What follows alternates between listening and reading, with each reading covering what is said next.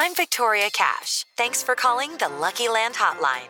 If you feel like you do the same thing every day, press 1.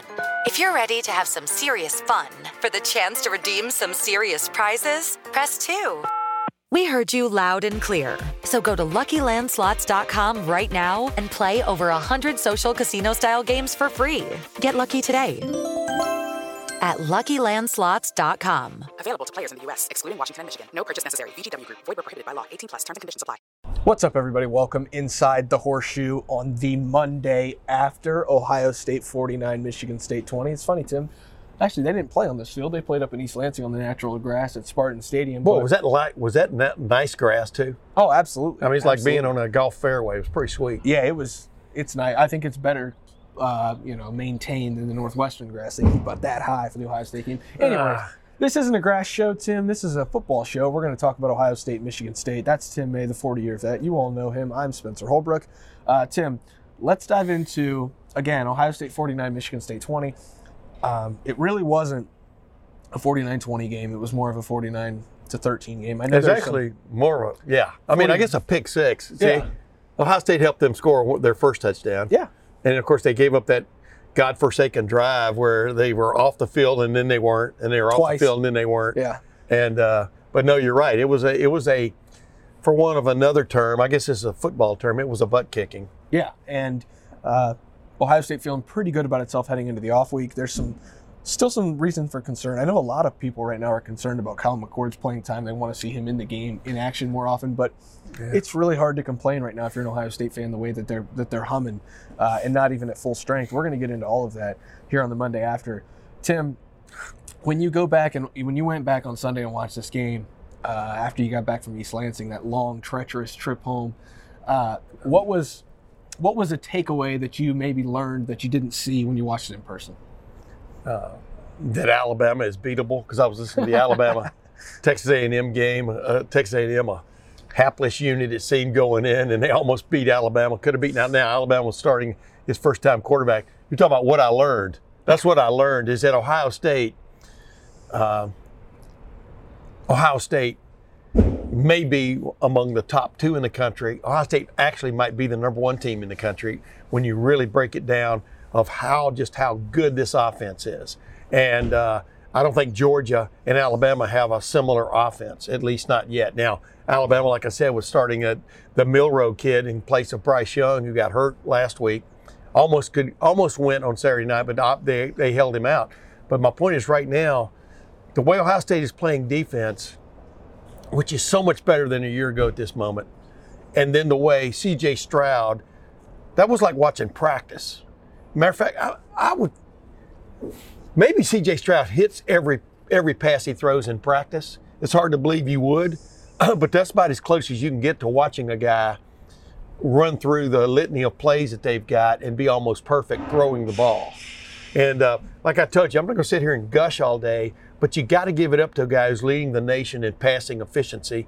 Uh, you know, they're averaging more than a yard, uh, I think, right, right at a yard or a little bit more than a yard this year, more per attempt throwing than they were last year. And they're throwing the ball fewer times, as I've told you on this Yeah, podcast many times, there's a good, really good chance that CJ Stroud won't have the numbers he had a year ago, but will be a much better quarterback. Yes. And we're seeing that because they've got a running game. Now, you never know who's going to end up uh, showing up for the running game from week to week, as it turns out now, with Miyan Williams not making that trip.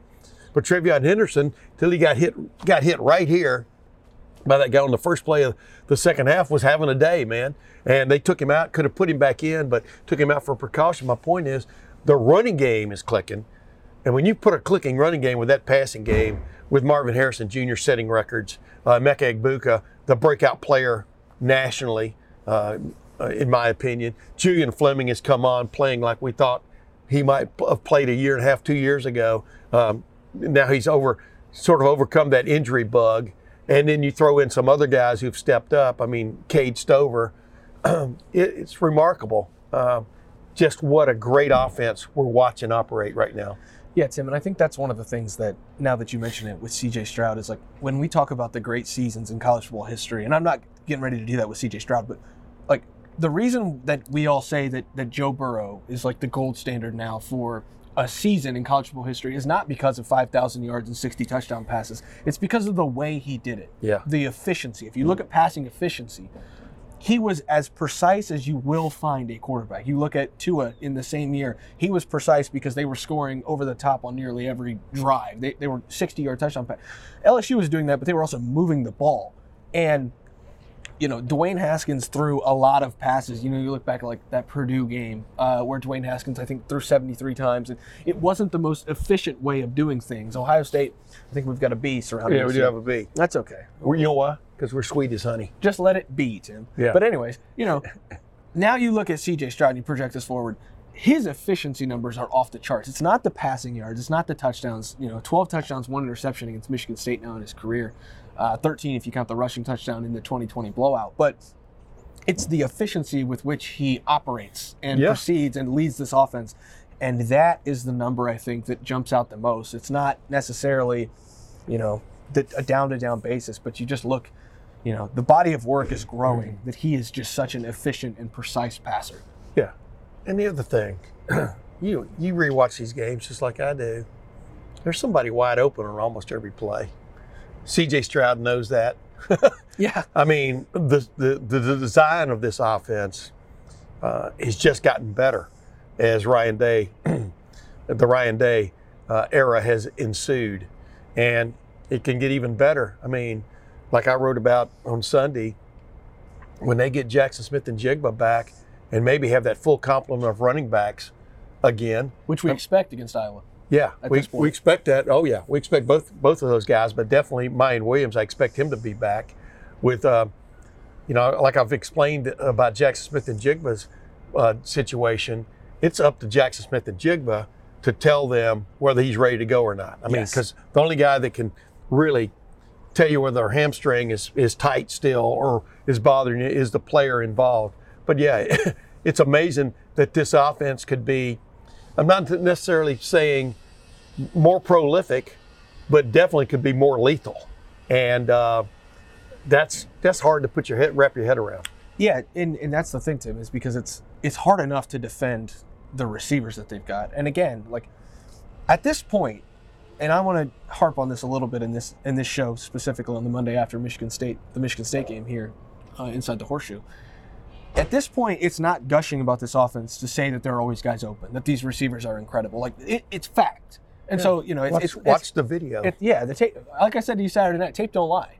And so, you know, to think about an offense. neither neither do micro discs. That's why I keep all mine. It's it's crazy to think about this offense with Julian Fleming and Emeka Egbuka and Marvin Harrison Jr. and the running backs. It's even wilder to think about a defense trying to not have a guy wide open on every play when you have to worry where Jaxon Smith-Njigba is, probably with two guys because one guy's not going to get it done. And then Emeka Egbuka and Marvin Harrison Jr. are probably on the other side of the field from that. And so, can this offense get better? The answer is an astonishing, and I mean astonishing because I don't know how it's possible. It will get better with Jackson Smith and Jigba in the lineup. It can get better. If and, And- when he if and when he returns. Yes, and that is that's the thing that I think I take away from the most of this is we watched an absolute clinic. Um, I think 10 yards of play, uh, I think 11 yards of play up until that fourth quarter where they kind Yeah. of packed it in. Yeah. Uh, which the fourth quarter was absolute garbage time. I'm not. I take the cumulative stats through the third quarter on the set broadcast feed and kind of use that as reference because Yeah, the fourth we- quarter was. We missed Michigan State's last touchdown as we were making our way uh, downstairs. You know I missed the fourth quarter because I was googling random things from press box questions and, and having a uh, you know a decent time after I had written my story at LongLettermanRow.com. But Yeah.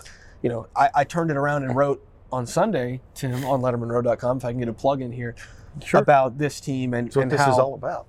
if the voters watched for any longevity Saturday, or if they watched, uh, you know, more of the game than the Michigan State students watched before they crossed that bridge and went back to their watering holes, uh, Ohio State would probably be the number one team in the country right now. Yeah. Unfortunately, when you're playing for Ohio State, at least when you're playing in a blowout like that, uh, it's really easy to hit the t- the TV guide and find your next game. Yeah. When it's when it's that out of hand and CJ Stroud is dealing with those receivers. But then again, I mean, the voters also, uh, that was Michigan State's fourth straight loss. Absolutely. Yeah. So all kinds of ways you have to look at things. You can spin it, yeah, yeah. however you I mean, to. And the thing about it is, it, it, a poll means, yeah, you're you're getting people's uh, opinion on these on these votes, and I understand where they can they, they can say that maybe Georgia, although I don't believe it, Georgia's played a tougher schedule. I mean, Georgia played a a um, MAC school and struggled with a MAC school in Kent State.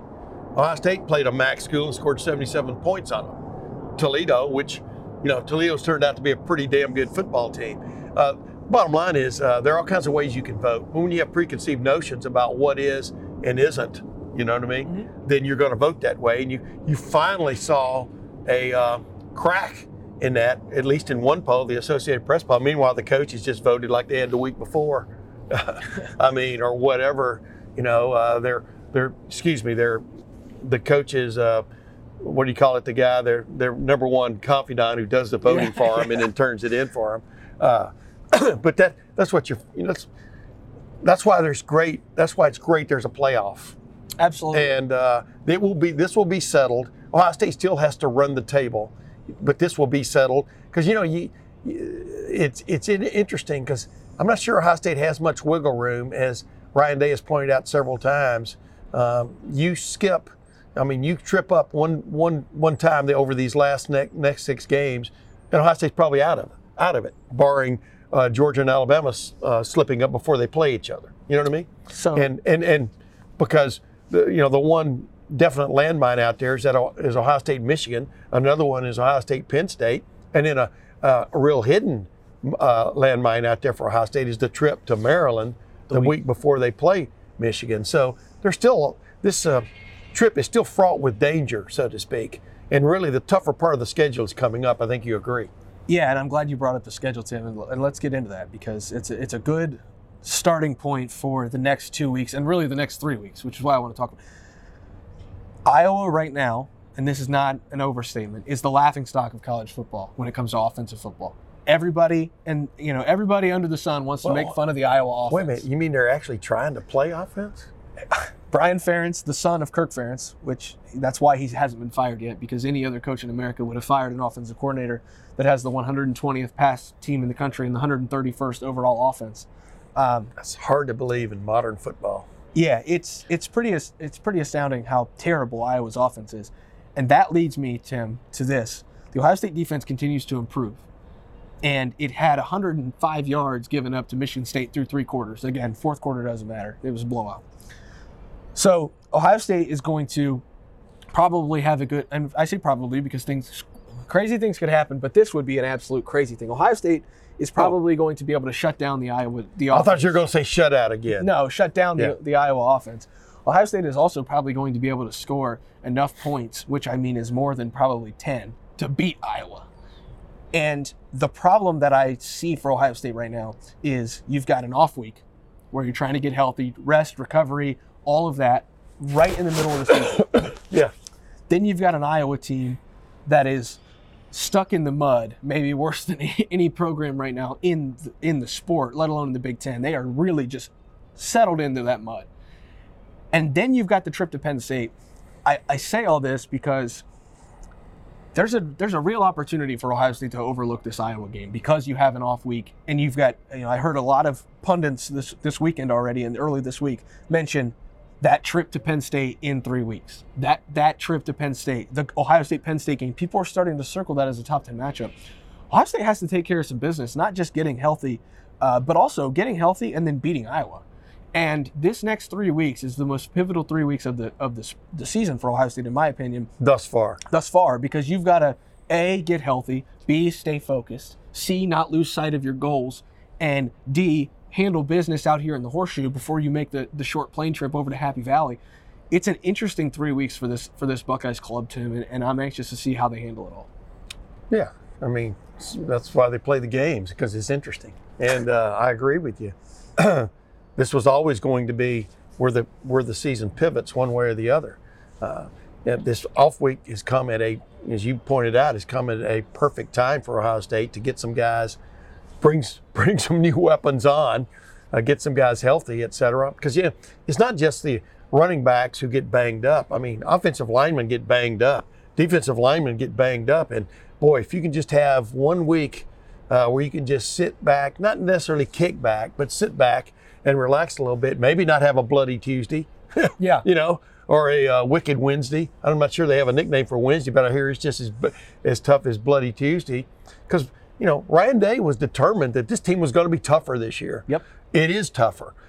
he was determined it was going to have a more physical presence, especially in the run game.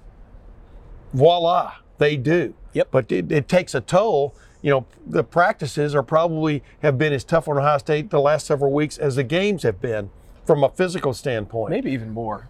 Yeah, but the bottom line is, it's just uh, there, there comes a time when you got to give people a break, you know. And I think uh, Ryan Day, in some form or fashion, is going to give this team a break over the next seven days.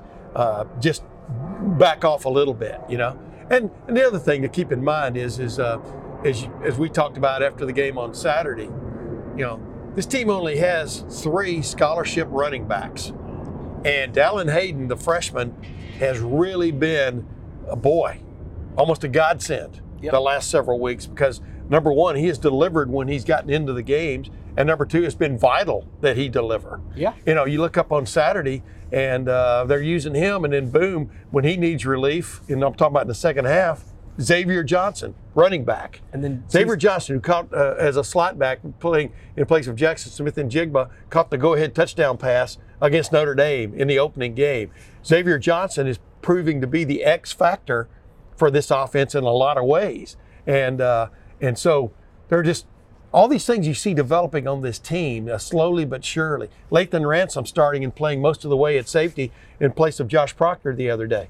You know, Yeah. just when you think Josh Proctor has got a, a grip on that position, uh, Jim Knowles and the Perry Eliano and that group, there's Lathan Ransom out there, and he makes this great uh, interception coming out of not really coming out of nowhere, play, basically playing the position where he's supposed to play it uh, early in that game, and uh, just all these things are rising for this team, and it's just amazing how much better this team could be three or four weeks from now than it is now. And I think the other thing, Tim, that, that Ohio State has going for it, especially going into this perfectly placed off week, um, the, the, Perfectly placed. the idle week is that Ideally placed. Yeah. Oh, I think it's perfectly placed, and here's why. Let me, allow me to explain here. Penn State travels to Michigan. Winner of that game is about to get a lot of publicity Yeah. uh, as a top 10 matchup. Uh, Michigan, a top five team still right now in the, in the, Excuse me. in the eyes of, of the poll voters. Um, and I say that because I'm still com- not completely sold on them being a top five team. I think they're a top 25, top top 15 team. I don't know if they're top five right now. Okay. Alabama plays Tennessee, another top 10 matchup, and I do think both of those teams belong in the top 10. Real quick, Tennessee can throw the ball, and Alabama has trouble with teams that can throw the ball if they can protect. Now go ahead. Just getting that, that there, getting that out there early. So I say that this is the perfectly placed off week because Ohio State just got a lot of attention for blowing up Michigan State, and people are starting to ask the question, you know, maybe Ohio State is the best team in the country. Now comes the off week where Ohio State is going to be out of sight, out of mind. You're going to get the hype train is going to be starting full force, full throttle for either Penn State or Michigan, the winner of that game. Yep. And then the hype train will be, you know, everybody will be on the hype train for whoever wins that Alabama Tennessee third Saturday in October game. And then there's Ohio State coming off this off week, getting rested, getting recovered, and almost a little in the next two weeks before this Iowa matchup, almost a little out of sight, out of mind, as much as you can be for being the second team, the, the number two team in the country. I say all that. That's why this is the perfect off week for Ohio State because it can not only see you know how good these other teams are around the country and be able to sit around sit and watch that while they're resting and recovering but then they go into that second half of the season even if you can be a little bit out of sight out of mind and and with a fresh focus on the last six games to be ready to go full throttle for those six weeks You know, we're part does that of the, make sense Yeah, and you know we are part of the hype train, and we're sitting yeah. here on Monday Monday morning, uh, taping a video in Ohio Stadium. You Yeah. know what I mean? Oh, yeah. Uh, but no, you're exactly right. I mean that, that's what college football is all about: is the anticipation uh, of what's coming, reflecting on what just happened, nitpicking on what just happened uh, with the number two team in the country.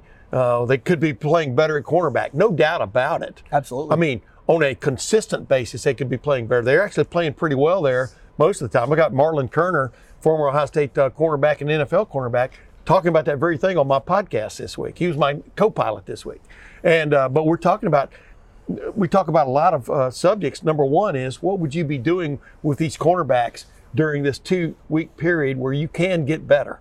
Definitely get better at that spot. And he goes through the litany of how you cover uh, fade stops, how you cover, uh, uh, how you keep from like just getting discombobulated, letting one play lead to another, like what happened with Cam Brown the other night on that one series. They finally took him out of the game to let him calm down.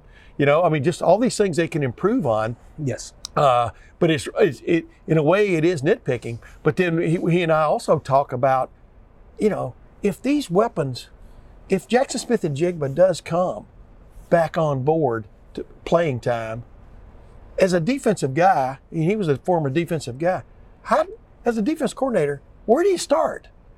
Where do you start? Where I mean, because because one of the things that's, that's being overlooked a little bit or oversold or undersold is the way this offensive line is playing right now. They, they Michigan State blitzed on Saturday. You watched it. You watched it on the on the replay. Uh, this offensive line is handling business, and definitely in in the uh, pit, pass pro, but also in the running game. And so, where do you where do you start? What do you try to take away? Do you try to take away Jaxon Smith-Njigba, Marvin Harrison Jr. and Emeka Egbuka? Emeka Egbuka is like And like I said, the Julian Fleming. breakout guy, and Julian Fleming. I mean, it's stunning when you look at this, uh, and I said this in preseason, I thought this had a chance to be the best offense all the way around in Ohio State history, and I stand by that statement. Uh, I think it is proving itself to be that way because how do you define a great offense? A, a, a great offense? Who do you stop? How do you stop them? And that's the conundrum that defensive coordinators are now dealing with. I mean, we saw new plays on Saturday uh, Yeah. against Michigan State, and and it's almost like it's almost like Ryan Day is messing with people. Well, Tim, I saw shades of.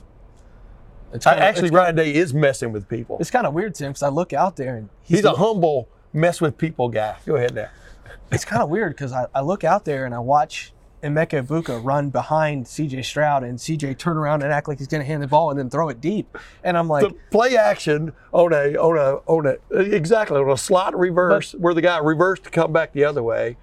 I mean, I, I had to who thinks of that stuff? I had to rub my eyes, ask our photographer Matt Parker down on the field, like, is that Gus Malzahn calling the offense? Because it looked like, Yeah. you know, they used to run that where they send the guy in motion, fake the handoff, throw down, Whirling dervish. and then all of a sudden, you know, they're, they're also in the power eye down on the goal line. I have to rub my eyes again, say, wait, Kirk Ferentz down there? Is that like what are we doing here? And Yeah. so, you know, it's But then he rolls right and hits Gee Scott in the back of the end zone. He had three receivers there in the right hand side of the uh, end zone, and Gee Scott just comes kind of like from the backside. Nobody picks him up. Touchdown.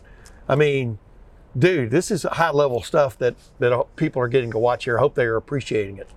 Yeah, and, and it all is also helped by the fact that they just keep leaking Cade Stover out there, and, and teams now have to, to know where he's at. Yeah. And that's opening the field, obviously, for Emeka Egbuka, uh, you know, because he's been a weapon across the middle, which is why I almost, you know, we didn't do bold predictions for the season. If we did, um, I, I think I told a couple of people I, I thought Emeka was going to be the leading receiver on this team because all the attention was going to be paid to, to Jackson, but also the slot receiver in Ryan Day's offense go off. You look at K, all the way back to KJ Hill when Garrett Wilson was there. The times Chris Olave lined up there.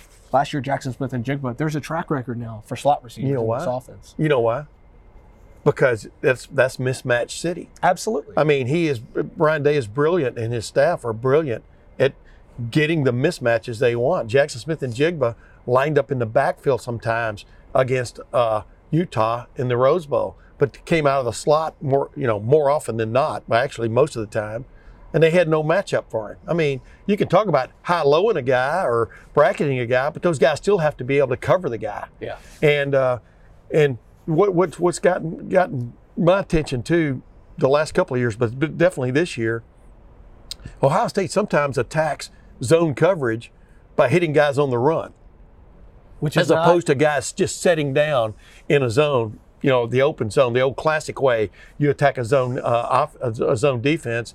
But they've got, I'm telling you, this quarterback, C.J. Stroud, is about as good as I've seen ever in college football of delivering accurate, uh, well thought out, quickly thought out uh, passes against different coverages. He sees the field about as about as well as anybody I've ever seen. Uh, you know, I just well, you just wish he could take back that that that one pass uh, against Rutgers to start the second half last you know, two weeks ago because that was just like came out of the came out of the chute. I'm going to throw this ball no matter what. Yeah. You know, and uh, so occasionally that guy does have a gaff, but but he he doesn't have two in a row. Tim, we talk about all these these offensive skill weapons as we wrap things up here on the Monday after.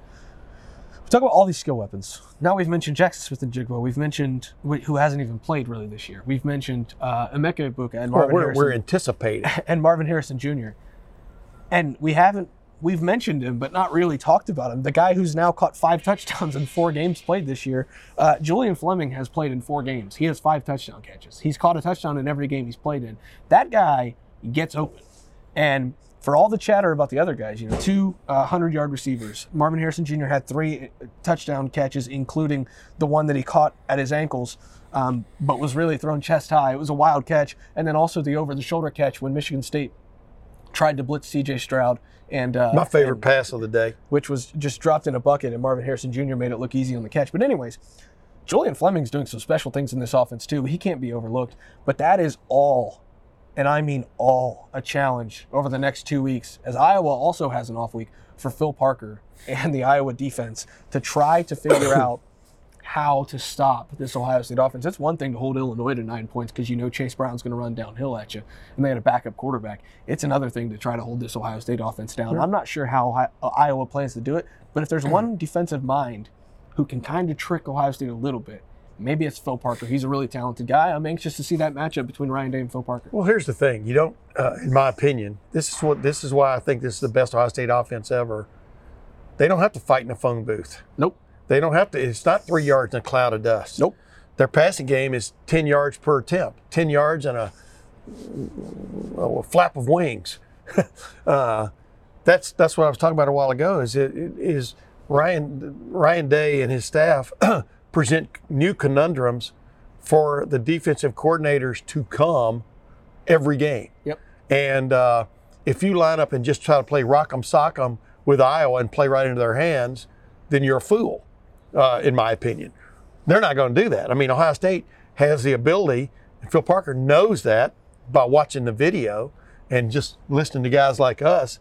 He knows Yeah, what's we're coming. We're really smart. Yeah, you've got to have guys step up and make plays. But do you have that array on defense to match up with three receivers, the likes of uh, Marvin Harrison Jr., Emeka Egbuka, and Julian Fleming, all of whom, in some form or fashion, were a five-star recruit? Yeah. and you haven't even mentioned Jaxon Smith-Njigba, who may be coming back on board. The, now, the tough thing is, uh, you don't have four footballs to throw in every play. So, but that's that's that's what makes this Ohio State offense special. Is who do you take away, and how do you take it away without without tipping C.J. Stroud that you've taken that guy away? Now he's going to throw over here. Yeah. Because C.J. Stroud is playing like a veteran. He sees the field, like I said, as well, if not better, than any quarterback who's ever played here. At least I've covered. And uh, Troy Smith was was in that realm too, but J.T. Barrett was pretty good at it, but he didn't. He wasn't as physically gifted throwing the ball as C.J. Stroud is. Yeah, that's the, and it's only going to grow after this coming week because if they if they uh, pick the lock on the safe that is Iowa's only chance, which is their defense, figuring out a way to shut down Ohio State's offense, uh, then Katie bar the door. Yeah. Yeah, Tim. I think we can end on that note because we've got two weeks now to discuss this matchup inside the horseshoe Ohio State versus Iowa. Uh, Tim, closing thoughts were great. Uh, full breakdown was great. I hope everybody enjoyed it here inside the horseshoe. We've got 12 days now until Ohio State versus Iowa, October 22nd in the horseshoe. We will be here with full coverage of Ohio State and Iowa for the next two weeks and all season long at LettermanRow.com. Make sure you subscribe to the YouTube channel, subscribe to LettermanRow.com, get all of our coverage right now for $1 for ju- just $1 for an entire year. But let's get out of here, Tim. For the 40 year vet, Tim May, I'm Spencer Holbrook. Thanks for watching. Thanks for listening. We will see you guys in the Woody Hayes Athletic Center for the Ryan Day press conference on Tuesday. Hello, it is Ryan, and we could all use an extra bright spot in our day, couldn't we? Just to make up for things like sitting in traffic, doing the dishes, counting your steps, you know, all the mundane stuff. That is why I'm such a big fan of Chumba Casino. Chumba Casino has all your favorite social casino style games that you can play for free anytime, anywhere with daily bonuses. That should brighten your day a little. Actually, a lot. So sign up now at chumbacasino.com. That's chumbacasino.com. No purchase necessary. Group. Void were prohibited by law. See terms and conditions. 18 plus.